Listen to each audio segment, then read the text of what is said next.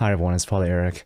Uh, as I'm recording this, it's Sunday night, and I don't know about you, but typically when I find myself on Sunday night, I'm, I'm pretty exhausted, and so what I tend to do is is watch movies. So surprise, surprise, right?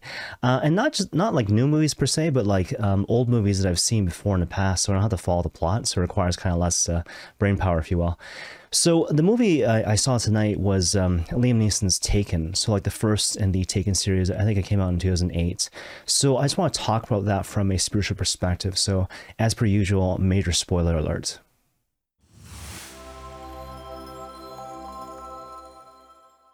So, just to kind of kick things off, in terms of my own particular viewing of this film um, in the context of today, um, I guess it falls in the category of um, movies which strike you differently because you're at a different stage in the spiritual journey. And um, that's the value of, of, repetition, right? So looking at something over and over again, um, you look at it differently because I guess in a certain sense you're different, right? So um, I presume that all of you have, have seen Taken before if you're watching this review, but just in case you, you haven't, right? So Liam Neeson plays this father with a special set of skills, and the bulk of the movie is him using those skills to basically re- retrieve his daughter who has been taken, right? So his daughter's been taken, and the whole movie is is him trying to rescue uh, and recover his daughter, right?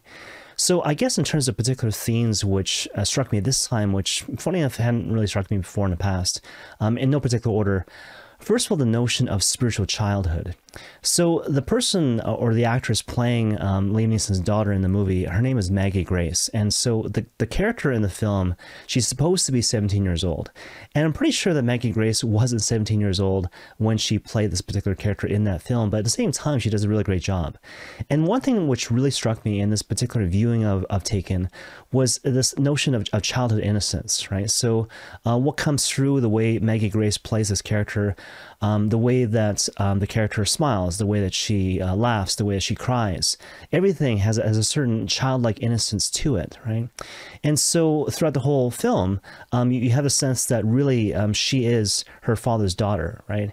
Um, which is which is really essential in terms of like adding to uh, the sense of, of, drama and tension throughout the course of the film. And you know, looking at that um, as a priest, as a disciple, as a child of God, it really struck me that that's a really important point we are children of the Lord first and foremost. And sometimes, you know, we take ourselves way too seriously. And yet, here's the Lord who always sees us as his kids. And that's not meant to be a source of humiliation, but in a certain sense, it's meant to be a, a badge of honor, if you will, right? So we are always, again, our, our Father's children. You know, the example that comes to mind, St. Teresa of Lisieux, she talks about this in terms of um, this spiritual analogy, right? So she says basically, like, look, um, I'm just a kid, right? I'm just a kid. And, and more than that, um, I'm, I'm kind of a baby, actually, right? So the idea is not just young, not just um, innocent, but but completely helpless. And so she gives this great analogy where she's like, you know, um, I imagine myself at the bottom of a flight of stairs, where basically the father is at the top of the stairs and, and he beckons me to ascend to him, um, knowing that I, I really can't do it. And again, because I'm a kid, because I'm but a babe in the woods, I can't ascend even a single step in this flight of stairs. But it doesn't matter because the Lord, um, He can and He will. So when the time is right, he, he scoops me up in his arms and carries me all the way to the top, right? Um, and so therefore, you know, mindful of that, I'm not uh, afraid of my poverty, but instead I can lean into my poverty, knowing that it's a stark reminder that my Father is, is all powerful. So that's kind of the first thing. But I guess the second thing that comes to mind, and this is one of the more obvious themes in the film, this notion of the Father's relentless pursuit of us in the context of salvation, right? So, um, you know, constantly again throughout the course of the film, you see Liam Neeson just pulling out all the stops in terms of his skills, his passion, his intensity, um, doing everything he can to rescue his daughter, right? And it's it's so inspiring because he's doing it out of love, right? Um, but more to the point, for our purposes, to realize that God is always the great protagonist in life and he's always the author of salvation, right? So when we look back on ourselves even being saved, we should have the sense that it is the Father who did it, as opposed to I myself won my own salvation, which means that I didn't really need a savior, right? And again, it's one of those things that might sound kind of obvious, but it's really important that we own this point, right? This notion that we allow ourselves to be saved by the hound of heaven, if you will, right? Um, and so to explain it a slightly different way, a lot of times when we pray into situations and we ask God, like, what do you want me to do in this situation or that situation? Um, a lot of times the answer is it's pretty much nothing, right? Uh, or if, if anything, it's, it's doing something very small and very specific, right? Or, or to develop a sense of, of passivity or, or receptivity, if you will. And a lot of times we're frustrated by that because the idea is like, well, aren't I supposed to do more? I, I want more. I desire more, right?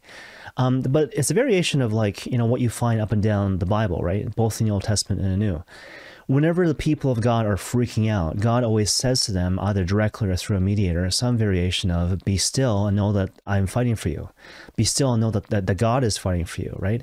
And implied in that statement, implied in that promise, is this idea that God is the author of salvation, right?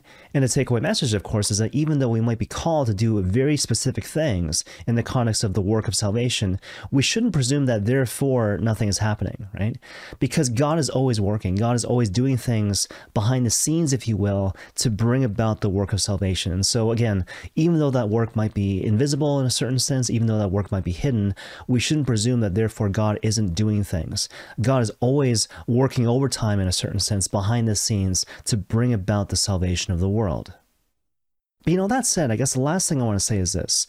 My favorite part of the movie is the end of the movie, and that's always been the case, right? So, as you might imagine, Liam Neeson, he, he kills basically all the bad guys, and he finds himself alone with his daughter, right? And so his daughter is is dressed at this point in provocative garb because she, she's been sold into, into sex slavery, and she feels this deep sense of shame, um, based on how she's dressed, certainly, but also because of, of her relationship with her father, right? And so, basically, early on in the film, before she's taken, um, she hasn't necessarily been a good daughter. So she's she's lied to her father. She's been unfaithful in a certain sense uh, to her father. So uh, a big part of her shame in this moment when they're alone is that you know she realizes that I don't deserve my father's love I don't deserve my father going through all this stuff. Like now he's he's bleeding and he's limping and he's wounded in all sorts of different ways. Uh, I don't deserve any of that stuff because of, of the way that I've treated him, because of the way that I've been, right?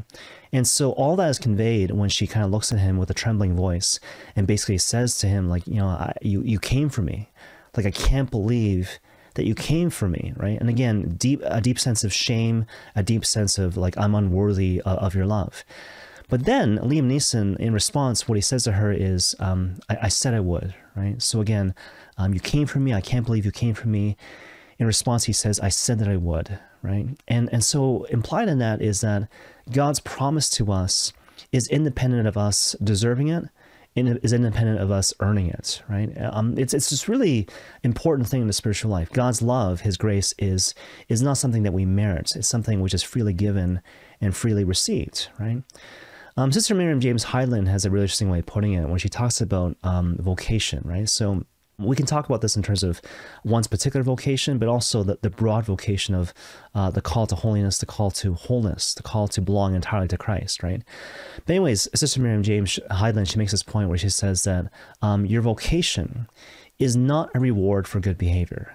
Your vocation is not a reward for good behavior. So when it comes to God's promises, for example, um, they endure regardless of uh, how faithful we have been to Him.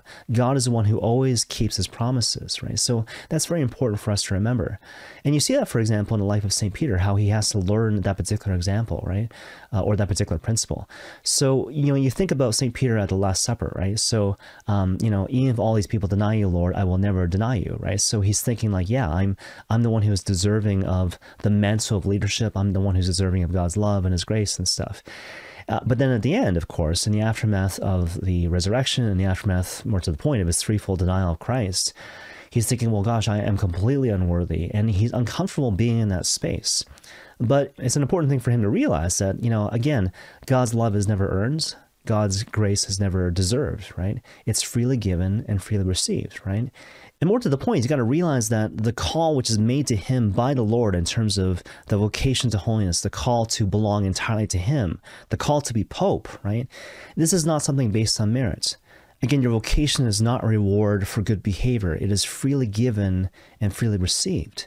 And the moment that St. Peter internalizes that in his heart, then he's able to go forth and love others as Christ has loved him and forgive others as Christ has forgiven him. Anyways, that's kind of a lot of stuff, but I wanted to share those points with you while they were still kind of fresh in my mind. So, um, if you'd like, you know, kind of take these things to prayer, these particular points, these particular principles, and, and share them perhaps in discussion with your family and friends. All right, God bless you all.